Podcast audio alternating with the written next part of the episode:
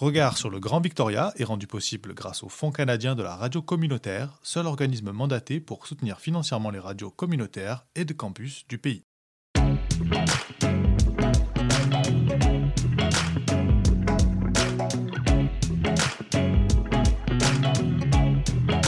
Regard sur le Grand Victoria.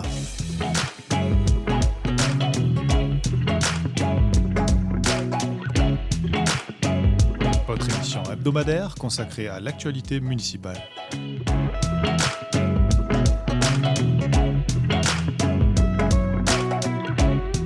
À retrouver tous les mercredis à midi et en rediffusion le samedi à 10h sur les ondes de Radio Victoria 107.9 FM. Mais aussi en balado sur radiovictoria.ca.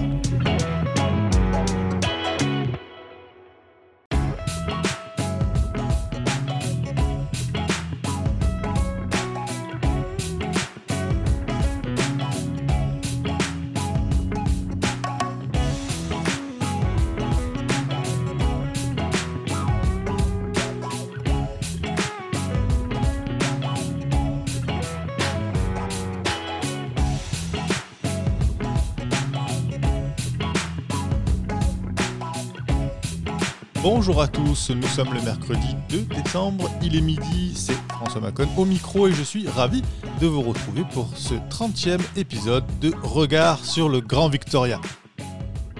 Au sommaire de cette émission, nous retrouverons tout d'abord notre journaliste Melinda Trochu qui est partie à la rencontre de certains membres francophones du groupe Shower for the Henhouse un groupe qui avait construit et installé au début du mois de novembre des équipements pour et au profit des sans-abri dans le parc Beacon Hill, notamment des cabines de douche, des équipements qui ont été démantelés voilà deux semaines par la municipalité de Victoria. Le reportage de Melinda Trochu a retrouvé en première partie d'émission.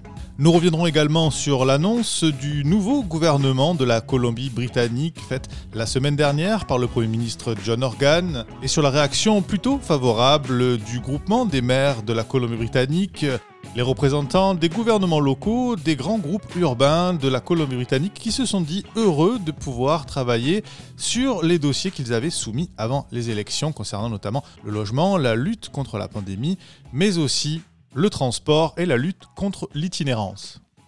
Nous reviendrons ensuite sur l'actualité du district régional de la capitale qui, cette semaine, a entériné le projet d'acquisition d'une parcelle foncière visant à la création très prochaine d'un nouveau parc à sa niche. Le CRD qui a également étudié cette semaine une proposition visant à rehausser les tarifs des parkings dans les parcs de Tetis Lake et de Souk Potholes. Nous parlerons également logement dans le Grand Victoria avec deux dossiers qui ont connu, vous le verrez, des sorts très différents à Saniche et à Victoria. Et puis en deuxième partie d'émission, nous recevrons la professeure Nafissa Ismaël, professeure agrégée de psychologie à l'Université d'Ottawa, avec qui nous reviendrons sur la gestion du stress indu par cette pandémie, la peur de la maladie en soi, les effets induits par les mesures publiques de santé comme la distanciation physique et sociale provoquent sur notre organisme et notre psyché un accroissement notable du stress et de l'anxiété. Comment lutter face à ces enjeux durant cette période difficile? La professeure Nafissa Esmaël a bien voulu répondre à nos questions et nous donne aussi quelques conseils pour traverser au mieux cette période de la manière la moins pénible qu'il soit.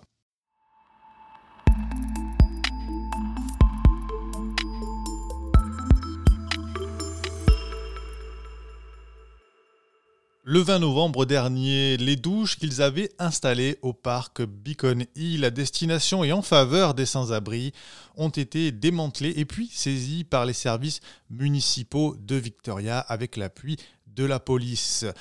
Shower for the Henhouse, ce collectif informel composé d'une dizaine d'amis âgés de 20 à 40 ans, s'est trouvé, vous allez l'entendre, plutôt choqué par cette décision. Melinda Trochu est retournée avec eux pour la première fois dans le parc. Nous sommes dimanche après-midi. Au milieu des cyclistes et des promeneurs, des pans et des canards s'époumonnent. Je retrouve deux jeunes, Ella Martindale et Craig Turney. Ils font partie d'un collectif, une bande d'amis engagés pour plusieurs causes, notamment la souveraineté autochtone. Et depuis plusieurs mois, ils rencontrent et écoutent les doléances des sans-abri qui survivent dans les rues et les parcs de la ville. Ella a 23 ans, elle est étudiante en anthropologie à l'Université de Victoria. Je suis autochtone, je viens de Cowichan. Alors je suis Cowichan. Donc on est ici à Migan. C'est un mot dans la langue Lekwungen. Il y a 100 personnes qui habitent sans maison dans le parc Migan. Avec ses amis, Ella a fabriqué et installé deux douches dans le parc, c'était mi-novembre. On a passé comme quelques jours ici avec des personnes qui euh, utilisaient les douches. Tout le monde était euh, vraiment content de prendre une douche chez eux, au parc. Ouais, j'ai passé quelques bonnes journées ici avec les douches. Alors, de voir qu'ils ne sont pas ici, euh, ouais, c'est triste. Car désormais sur le parc de stationnement, il n'y a plus de traces de leurs installations. Après seulement cinq jours d'activité, tout a été démantelé par les services municipaux.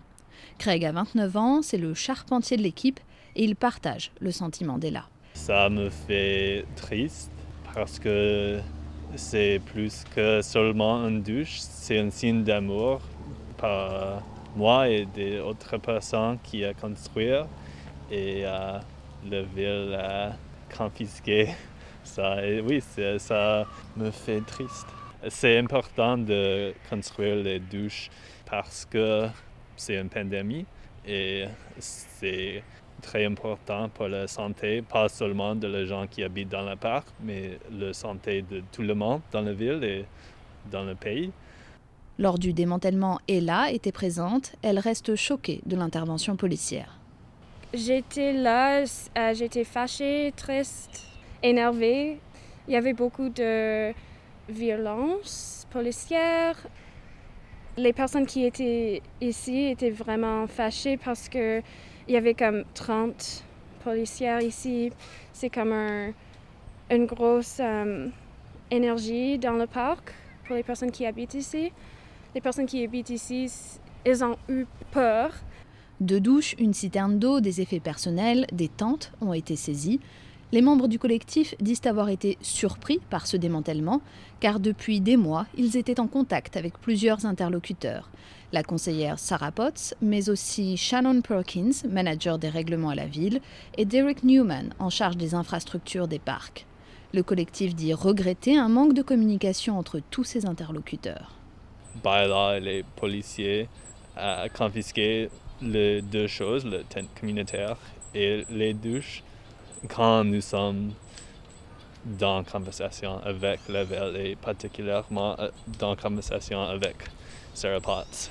Beaucoup de la trust entre nous et la ville a fracturé, mais la première chose qui est importante pour moi et pour nous, c'est que les personnes qui habitent dans le parc à l'accès de douches, de choses pour la santé.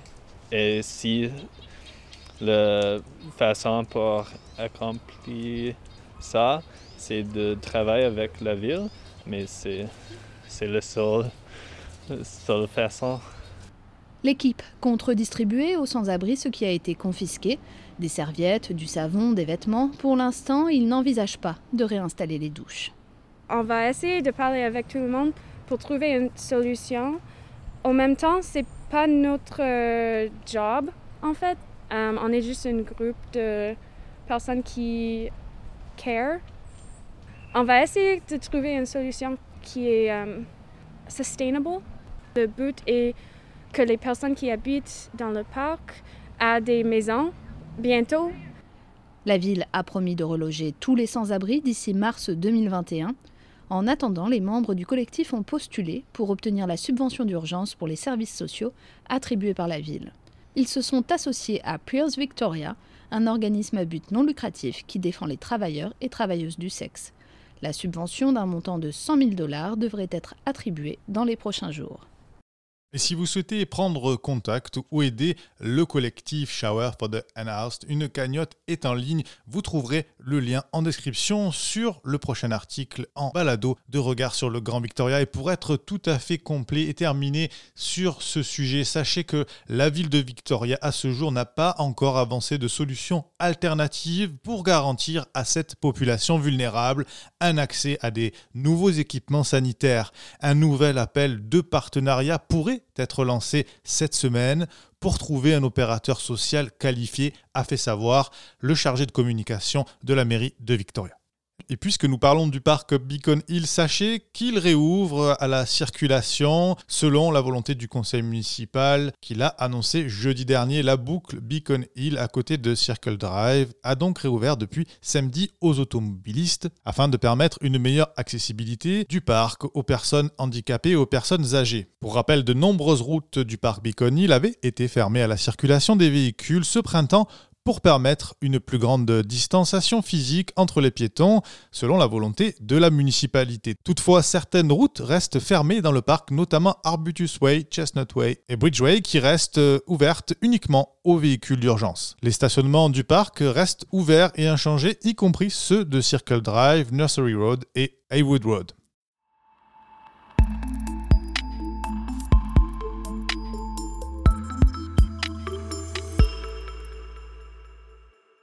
Actualité provinciale maintenant, le Premier ministre néo-démocrate John Organ a dévoilé jeudi la composition du nouveau gouvernement de la Colombie-Britannique. La distribution des portefeuilles ministériels traduit un souci paritaire avec l'équité respectée entre les hommes et les femmes dans la composition de ce nouveau gouvernement, mais aussi une politique de continuité et de stabilité dont la priorité reste évidemment de lutter contre la pandémie de la Covid-19. Le nouveau gouvernement comprend 20 ministres et 4 ministres d'État, dont 6 sont issus des circonscriptions insulaires, et la représentation des sexes demeure équilibrée, je vous le disais, ainsi que 13 secrétariats parlementaires avec des portefeuilles qui comprennent notamment le développement rural, la lutte contre le racisme et la technologie et l'innovation. Dans le détail, David Eby conserve sa désignation de procureur général et ministre responsable du logement. Le ministère de l'Enseignement supérieur, des compétences et de la formation revient à Anne Kang et la députée de Sanish Sud, Lana Popham, entame son deuxième mandat au ministère de l'Agriculture, de l'Alimentation et de la Pêche. Lisa Beer hérite du ministère des Services aux citoyens et la députée d'Esquimalt Mechozin Mitsidin devient ministre en charge de l'enfance et du développement familial. Katrina Chen est ministre d'État à la garde d'enfants et Jennifer Whiteside à l'éducation. Bruce Ralston obtient le Marocain de l'énergie, des mines et de l'innovation sobre en carbone et sera en même temps ministre responsable du corps consulaire de la Colombie-Britannique, tandis que la stratégie sur l'environnement et le changement climatique est confiée à George Heyman. Selina Robinson, ministre sortante des Affaires municipales et du Logement, passe au ministère des Finances.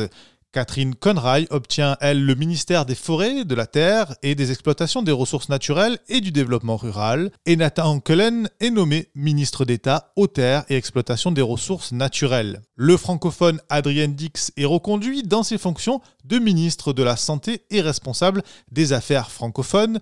L'ancien député fédéral et représentant de la circonscription Dog Bay Gordon Head, Murray Renke, lui aussi francophone et francophile, obtient le ministère des Relations autochtones et de la Réconciliation. Ravi Kalon sera chargé de l'emploi, de la reprise économique et de l'innovation sous la tutelle du ministre d'État au commerce George Shaw. Harris Benz est lui nommé au ministère du Travail. La députée de Nanaimo, Sheila Malcolmson, sera chargée des questions de santé mentale et de toxicomanie et l'ancienne maire de Tofino et députée de la circonscription Mid-Island Pacific Rim, Josie Osborne, obtient le portefeuille des affaires municipales. Mike Fernworth conserve la sécurité publique et la fonction de solliciteur général. Le tourisme, les arts, la culture et le sport reviennent à Mélanie Mark. La charge du développement social et de la réduction de la pauvreté est confiée à Nicolas Simons et Bowen Ma est nommé ministre d'État à l'infrastructure. Enfin, le député de Victoria Swan Lake, Rob Fleming, qui était auparavant ministre de l'Éducation de la Colombie-Britannique, passe au transport et aux infrastructures. À la suite de ces annonces, le maire de Kilona, Colin Basran, et la maire de Victoria, Lisa Helps, qui co-préside le caucus des maires urbains de la Colombie-Britannique, se sont félicités de la nomination d'un nouveau gouvernement provincial et se sont dit impatients de renouveler et de bâtir de solides relations de travail avec les ministres et les secrétaires parlementaires. Le caucus des maires de la Colombie-Britannique qui avait envoyé un cahier de doléances avant les élections se sont dit principalement satisfaits des avances et des annonces faites par le nouveau gouvernement provincial. Plus précisément, le ministre Ebi aura pour mandat de mettre en œuvre une stratégie provinciale de lutte contre l'itinérance et de soutenir les locataires. Le ministre Malcolmson a pour mandat, lui, d'accélérer la réponse de la Colombie-Britannique à la crise des opioïdes dans tout le continuum des soins et d'agrandir le nombre de lits et d'espaces de traitement, mais aussi de créer des logements de soins complexes. Le caucus espère aussi que le ministère des Transports apportera une réponse rapide et efficace concernant le transport en commun et soutiendra la reprise économique grâce à d'importants investissements dans les infrastructures. Enfin, les maires des importantes villes de la Colombie-Britannique soulignent le rôle qu'elles auront à jouer dans la réponse gouvernementale face au Covid-19 et se disent bien placées pour agir rapidement et confirment leur rôle de partenaire clé dans la mise en œuvre des plans et des priorités du nouveau gouvernement.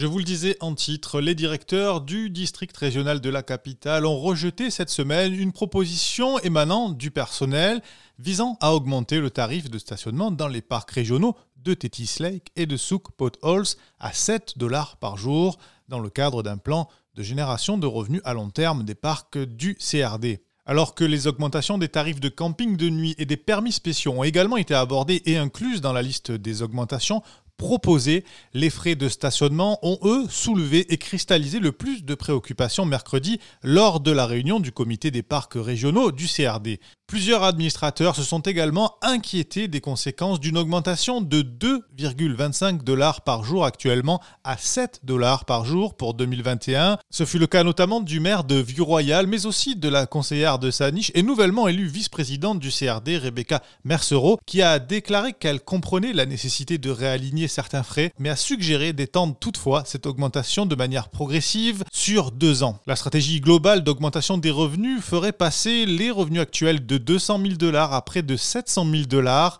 soit une augmentation de 200%, et environ 400 000 dollars de cette augmentation provenaient exclusivement des frais de stationnement. Les représentants du CRD qui se sont opposés donc à cette première proposition ont cependant lors du même conseil accepté d'acheter un terrain. Le conseil va donc débloquer 2 millions de dollars de son fonds d'acquisition de terres des parcs régionaux pour l'achat d'une propriété de 20 hectares à sa niche pour la création d'un nouveau parc. Selon le district régional de la capitale, le solde du prix d'achat sera financé par Habitat Acquisition Trust, qui s'est engagé, lui, à collecter 1,4 million de dollars d'ici le jour de la Terre 2021, qui aura lieu le jeudi 22 avril prochain, afin de finaliser l'achat de cette propriété et de permettre la création d'un nouveau parc sur Mountain Road. Selon le président du district régional de la capitale, Colin Plain, cet achat est un exemple de collaboration pour garantir que les espaces naturels dont nous bénéficions aujourd'hui continuent à profiter aux générations futures. La forêt de Mountain Run contient en effet de nombreux arbres anciens, mais aussi des sapins Douglas et des chênes de Gary, mais c'est un lieu avant tout de reproduction des espèces en danger, notamment le hibou dit petit duc des montagnes et de l'engoulevent d'Amérique.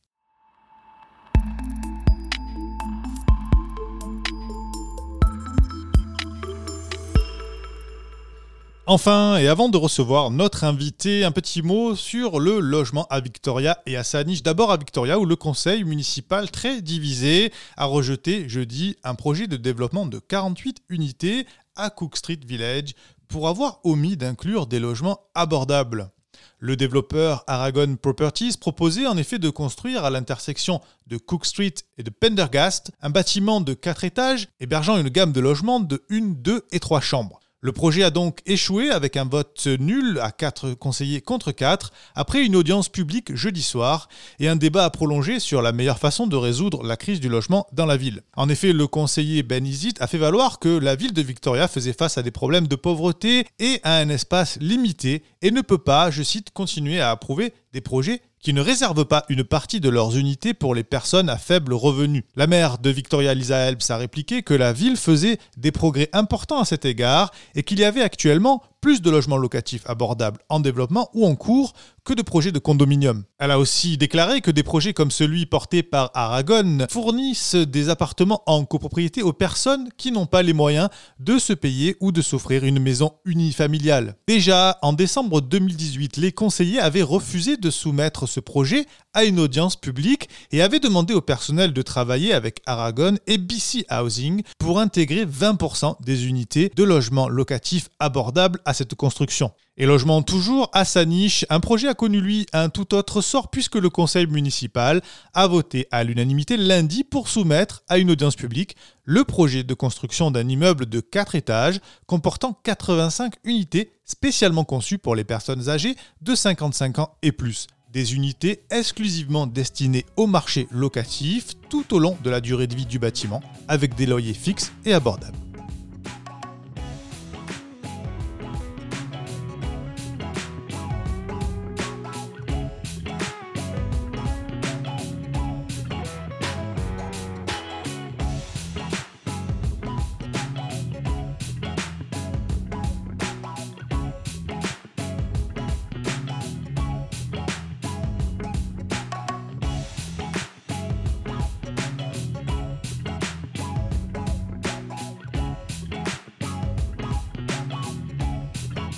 Sur le Grand Victoria. Entretien.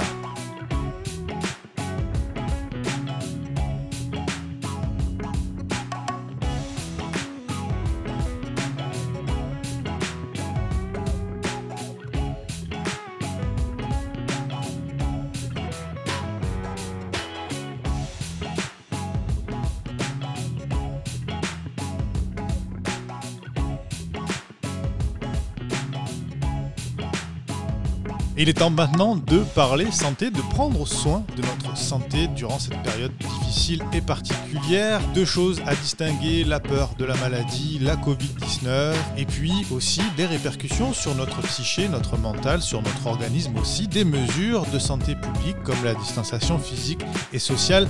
Dans quelle mesure celles-ci accroissent notre stress, notre anxiété? Comment se prémunir des risques de dépression importants, nous le verrons Comment aussi parler à nos enfants sans les alarmer, leur expliquer les risques et les enjeux? Pour cela, nous retrouvons la professeure Nafissa Ismaël, professeure agrégée de psychologie à l'Université d'Ottawa, qui a bien voulu répondre à nos questions et nous donner quelques conseils pour traverser cette période pour le moins délicate de la manière la moins pénible qu'il soit. Bonjour professeur. Bonjour François. Comment allez-vous ce matin? Bien, merci. Eh bien, en tout cas, on vous remercie, vous, infiniment, d'avoir pris un petit peu de temps ce matin pour répondre à, nos questions. Après bientôt presque un an maintenant de pandémie, les questions tout comme le stress, monte. Alors, nous avons ici euh, en Colombie-Britannique une situation un petit peu particulière. Nous avons été relativement préservés, épargnés par la première vague du virus, spécialement ici sur l'île de Vancouver. Mais depuis le début de l'automne, il faut bien le reconnaître, nous assistons à une recrudescence importante des contaminations et à un durcissement des mesures sanitaires. Alors deux choses sont à distinguer à mon sens. Il y a d'abord la, peur de la maladie en soi et puis les effets induits par les mesures publiques de santé comme la distanciation physique et sociale sur notre organisme et notre psyché. Comment selon vous, professeur, gérer ce stress et notre santé mentale face à ces deux enjeux distincts durant cette période difficile? Oui, alors comme vous l'aviez si bien dit, il y a plusieurs facteurs de stress euh, à la pandémie actuelle. Alors, il y, a, il y, a, le virus comme tel, la peur, l'inquiétude liée à ça, il y a les mesures restrictives qui sont en place pour nous protéger du virus mais qui viennent aussi bouleverser notre quotidien, puis nous demandent de réorganiser notre façon de faire de tous les jours euh, qui cause un autre facteur de stress. Alors, ce stress-là qui provient de plusieurs facteurs, pour d'autres aussi, c'est lié à des facteurs financiers. Euh, on voit que euh, ce stress qui perdure, qui devient un stress chronique, c'est cet aspect-là du stress qui n'est pas bon pour euh, notre santé physique et notre santé mentale. Ce stress euh, mental, ce stress chronique, ce stress qui, se, qui, perdure, hein, comme je le disais, presque depuis maintenant un an et qui affaiblit considérablement à la fois les organismes et, la psyché des, gens. Alors j'avais une autre question. Dans quelle mesure pensez-vous que les annonces euh, successives des gouvernements et autorités sanitaires, qui sont parfois, il faut bien le dire, contradictoires ou du moins mal comprises au niveau national, provincial et international, qui manquent parfois d'homogénéité, eh bien participent à une forme d'incompréhension et justement à la du niveau de stress? Oui, c'est ça, c'est qu'on n'a jamais vécu cette pandémie-là avant. Alors, on découvre euh, plusieurs aspects du virus, de la transmission liée au virus. tous les jours, on apprend des nouvelles choses. Puis il y a aussi le fait qu'on veut essayer euh, au niveau du gouvernement, euh, protéger la santé, mais aussi protéger l'économie, euh, protéger aussi la santé mentale des citoyens. Alors, euh, souvent, on va voir qu'ils vont penser qu'il y a une solution qui est bonne pour l'instant, mais après, oups, on apprend quelque chose d'autre sur le virus où les chiffres augmentent tout d'un coup. Et puis, ben là, on, finalement, ce qu'on pensait qui était une bonne idée euh, hier n'est plus une bonne idée aujourd'hui. Alors, c'est que la situation dans laquelle on se retrouve, elle évolue tellement rapidement, euh, ça change couramment, puis on, on continue d'apprendre beaucoup de nouveautés, ce qui fait que ça demande que la population garde un esprit ouvert, une certaine flexibilité pour s'ajuster à la nouvelle information qui vient. Des fois, c'est sûr que euh, on est un peu confus, on n'est pas trop sûr de comment interpréter cette nouvelle information. Alors, c'est important aussi de choisir nos sources. Alors, où est-ce qu'on va aller prendre cette information-là, où est-ce qu'elle va être bien expliquée pour qu'on pourra bien la comprendre, puis bien la suivre, puis vraiment s'assurer euh, de s'informer par des sources fiables et non juste n'importe quelle source autour de nous? Oui, justement, peut-être moins de sources, mais plus fiables pour éviter d'avoir une accumulation d'informations qui sont parfois, je le disais, contradictoires et donc conduisent à augmenter le niveau de stress.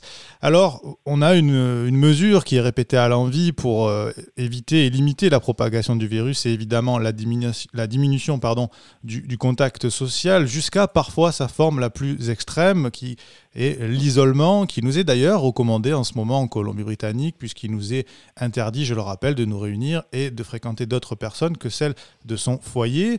Alors, professeur, vous le savez, l'homme est un animal social et cet isolement conduit parfois chez les individus à une perte d'envie, de motivation, de dépression même, hein, puisque ce sont les symptômes même de la dépression. C'est difficile de se discipliner, de s'imposer une rigueur dans ces temps difficiles. Est-ce que c'est normal, professeur? Oui, C'est tout à fait normal parce que euh, quand on est stressé, ce qu'on voit, c'est notre hormone de stress qu'on connaît sous le nom de la cortisol euh, s'élève en concentration dans le sang, mais aussi euh, après vient affecter notre cerveau. Puis ça vient aussi créer de la neuroinflammation dans le cerveau qui vient modifier en quelque sorte le volume de certaines régions dans notre cerveau. Puis ça vient aussi affecter le fonctionnement du cerveau. Pour l'être humain, une façon de gérer le stress puis de diminuer les niveaux de cortisol, le contact social. Alors, quand on est en train de socialiser, euh, on parle, on est heureux, euh, notre cerveau va venir sécréter la dopamine, va venir sécréter la sérotonine, sécréter l'ocytocine, puis tout ça nous permet de venir diminuer cette neuroinflammation dans notre cerveau. En ce moment, on ne peut pas utiliser malheureusement cette méthode pour venir diminuer la cortisol et la neuroinflammation se trouve dans notre corps. On doit donc aller chercher d'autres moyens qui peuvent nous permettre aussi de réguler notre stress, euh, qui vont être autres que le contact social, parce que c'est sûr que c'est pas évident, comme vous l'avez dit, l'homme est un, animal très très social et on a besoin de ce contact social-là, mais vu qu'il n'est pas permis en ce moment, on doit chercher d'autres façons de venir diminuer cette cortisol qui se trouve dans notre corps. Alors, d'autres moyens qui peuvent se substituer au contact social, vous pensez à quoi particulièrement? Le sport, par exemple Oui, c'est ça. Alors, l'activité physique, euh, sous toute forme, va aider à diminuer la cortisol cortisol. Bien dormir, c'est aussi très important, puis ça vient diminuer la cortisol aussi, puis ça fait que pendant la journée, on a plus de sérotonine dans notre cerveau, alors on va se sentir mieux. Aussi, on va être plus heureux, on va avoir plus d'énergie, plus de motivation.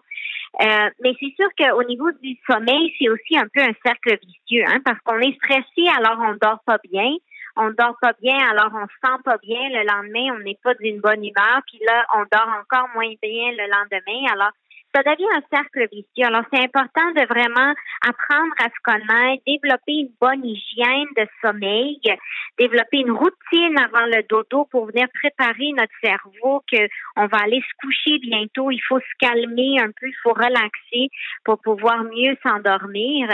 Alors ça, c'est des moyens qu'on peut prendre aussi. Manger sainement, ça l'aide aussi parce que les bactéries qui se trouvent au niveau de notre estomac et de nos intestins ont également un impact sur notre cerveau puis viennent aussi contrôler le fonctionnement de notre cerveau. Alors manger sainement va aider également. Puis plusieurs personnes aussi ont démontré que euh, la méditation euh, aide également à diminuer le niveau de cortisol. Alors, c'est sûr que la méditation, c'est pas pour tout le monde, mais euh, si on veut l'essayer, des fois, on peut le commencer même juste pour deux minutes par jour ou quelque chose comme ça. Juste une façon d'un peu calmer le cerveau puis de déconnecter un peu. Ça va aider également à diminuer la cortisol euh, dans notre corps. Nafisa Ismaël, je rappelle que vous êtes professeur agrégé de psychologie à l'Université d'Ottawa. Vous avez déjà écrit et puis notamment répondu aussi à beaucoup d'interviews concernant cette prochaine question qui concerne les enfants, mais euh, les parents aussi. Alors les enfants qui ne peuvent malheureusement peut-être pas rationaliser, appréhender cette situation complexe, mais qui ressentent, à, n'en pas douter, une forme de confusion, un stress par rapport à, la situation. Que pouvons-nous faire en tant que parents ou proches d'enfants pour euh, gérer le stress et l'anxiété chez les enfants. Comment euh, expliquer sans alarmer? C'est une très, très bonne question. Pour les enfants, c'est une situation qui est particulièrement difficile parce que il y a beaucoup de facteurs, ils voient beaucoup de gens stressés autour d'eux, puis ils savent pas vraiment qu'est-ce qui Parce que pour les enfants, c'est pas comme nous, on peut pas, ils peuvent pas juste aller sur Google chercher de l'information ou écouter les nouvelles, prendre de l'information, écouter la radio. C'est beaucoup plus limité les ressources auxquelles ils ont accès pour pouvoir s'informer. Puis souvent, ben c'est limité à ce que les parents leur disent. Alors en tant que parent, on doit euh, être judicieux dans l'information qu'on transmet aux enfants. Alors, on veut les informer, mais on veut pas les alarmer, on veut pas les on veut pas les stresser. Alors, il faut aussi garder en tête que chaque enfant est différent. Alors, on s'adapte aussi au niveau de notre enfant. Puis, chaque enfant est différent chaque jour aussi. Alors, il y a peut-être une journée où l'enfant a l'air d'être ouvert, qui veut apprendre plus sur la pandémie puis la situation dans laquelle on se trouve, mais le lendemain, il n'est pas réceptif du tout, puis c'est correct. Alors, on y va avec l'enfant avec les signes qu'il nous montre. Puis quand il veut en savoir plus, ben on prend le temps de lui expliquer ce qui est important, puis on, on prend le temps de, de, bien l'expliquer pour qu'il le comprenne sans devenir alarmé. Mais s'il y a des jours qu'on voit qu'il euh, n'est pas intéressé d'en parler, ben c'est correct. On lui donne son espace puis on n'en parle pas. Alors, il faut y aller vraiment avec l'enfant. Si on voit que l'enfant ne pose pas de questions, euh, c'est correct aussi euh, que le parent essaye de tâter le chemin un peu, puis de, de voir si l'enfant se pose peut-être des questions. Alors, peut-être de lui lancer quelques questions, puis lui dire, est-ce que tu te poses des questions par rapport à ça? Est-ce que tu te demandes ça? Puis si l'enfant dit non, OK, alors on arrête là, c'est correct. Mais si on voit que oui, ça vient stimuler une conversation ici, puis effectivement, l'enfant se questionne, mais n'ose pas poser les questions, mais c'est correct à ce moment-là d'aller chercher puis d'essayer de voir qu'est-ce que l'enfant veut savoir, qu'est-ce que l'enfant veut comprendre et puis prendre le temps de bien lui expliquer. Puis les parents sont vraiment les mieux placés pour ça parce que c'est eux qui connaissent mieux leur enfant.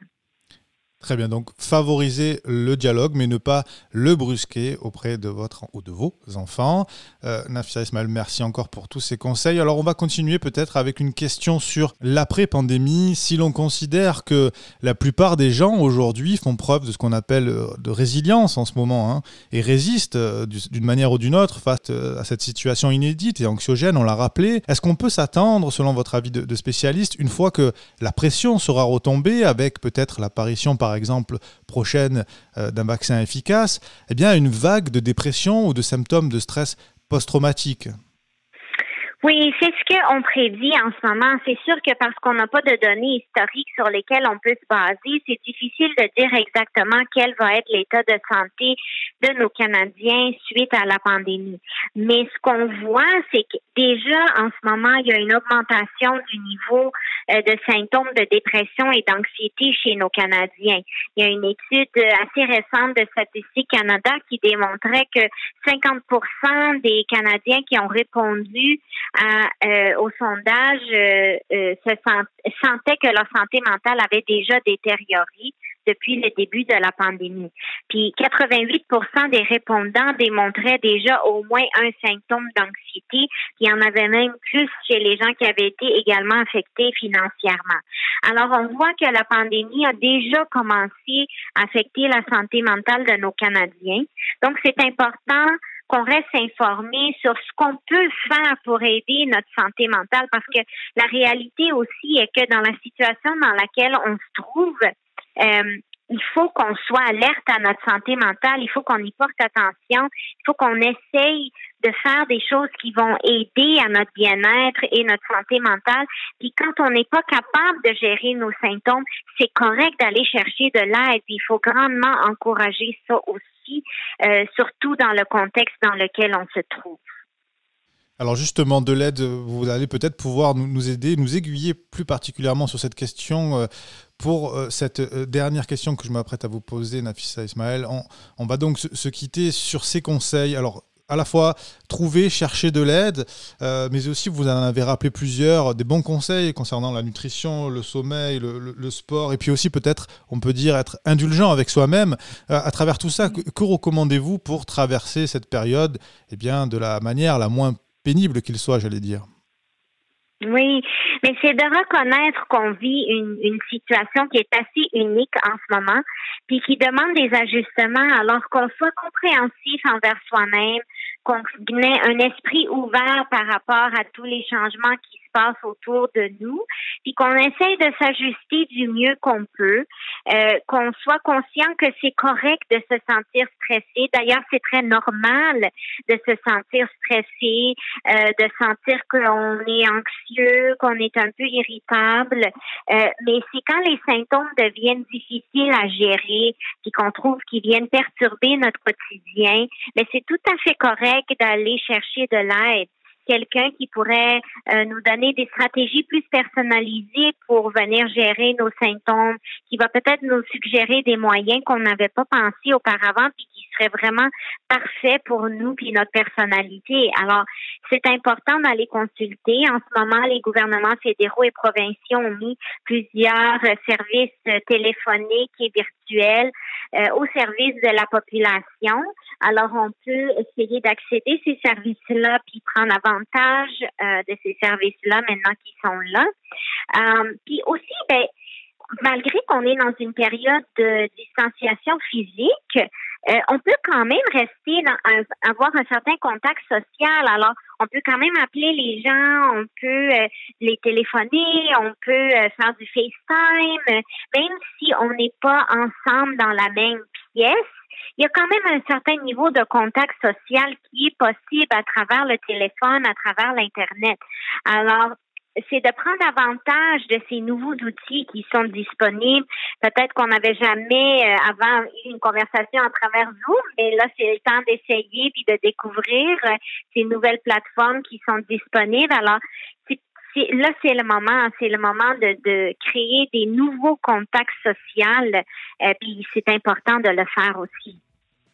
Tout à fait utiliser les outils de l'alternative numérique pour essayer eh bien, de se retrouver, de passer du temps ensemble. C'est une solution. Et on pense notamment à nos aînés qui ont peut-être plus de mal que d'autres à, s'y mettre. En tout cas, professeur Nafisa Ismaël, merci infiniment d'avoir été avec nous ce matin. Je rappelle que vous êtes professeur agrégé de psychologie à l'Université d'Ottawa. Merci beaucoup, Nafisa Ismaël. Merci beaucoup de m'avoir reçu. Merci. C'était un plaisir et à très bientôt, j'espère. À bientôt.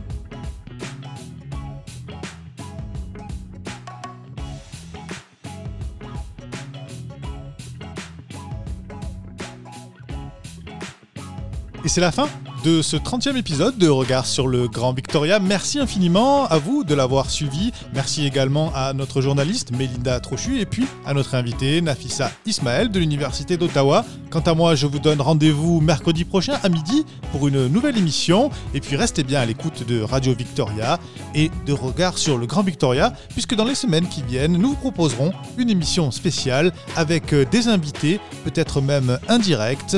En tout cas, nous débattrons ensemble de municipale durant l'année 2020. Une émission spéciale que je vous invite donc à retrouver d'ici la fin du mois de décembre. Et d'ici là, évidemment, je vous souhaite de passer un excellent week-end et je vous dis à très bientôt.